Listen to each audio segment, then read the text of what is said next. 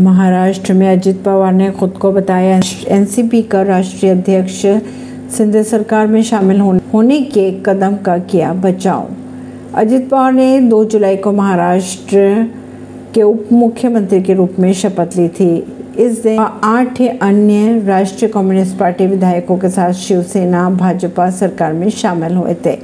वहीं मंगलवार को अपने कार्यकाल के 100 दिन पूरे कर रहे हैं। राष्ट्रीय कांग्रेस पार्टी के भीतर विभाजन पर चुनाव आयोग में चल रही सुनवाई के बीच अजित पवार ने खुद को पार्टी का राष्ट्रीय अध्यक्ष बताया और एक नाथ शिंदे सरकार में शामिल होने के लिए अपने कदम का बचाव किया। उन्होंने आगे ये भी कहा कि कई शीर्ष राजनेताओं ने राज्य के राजनीतिक इतिहास में अलग रुख अपनाया है। परवीन सिंह दिल्ली से।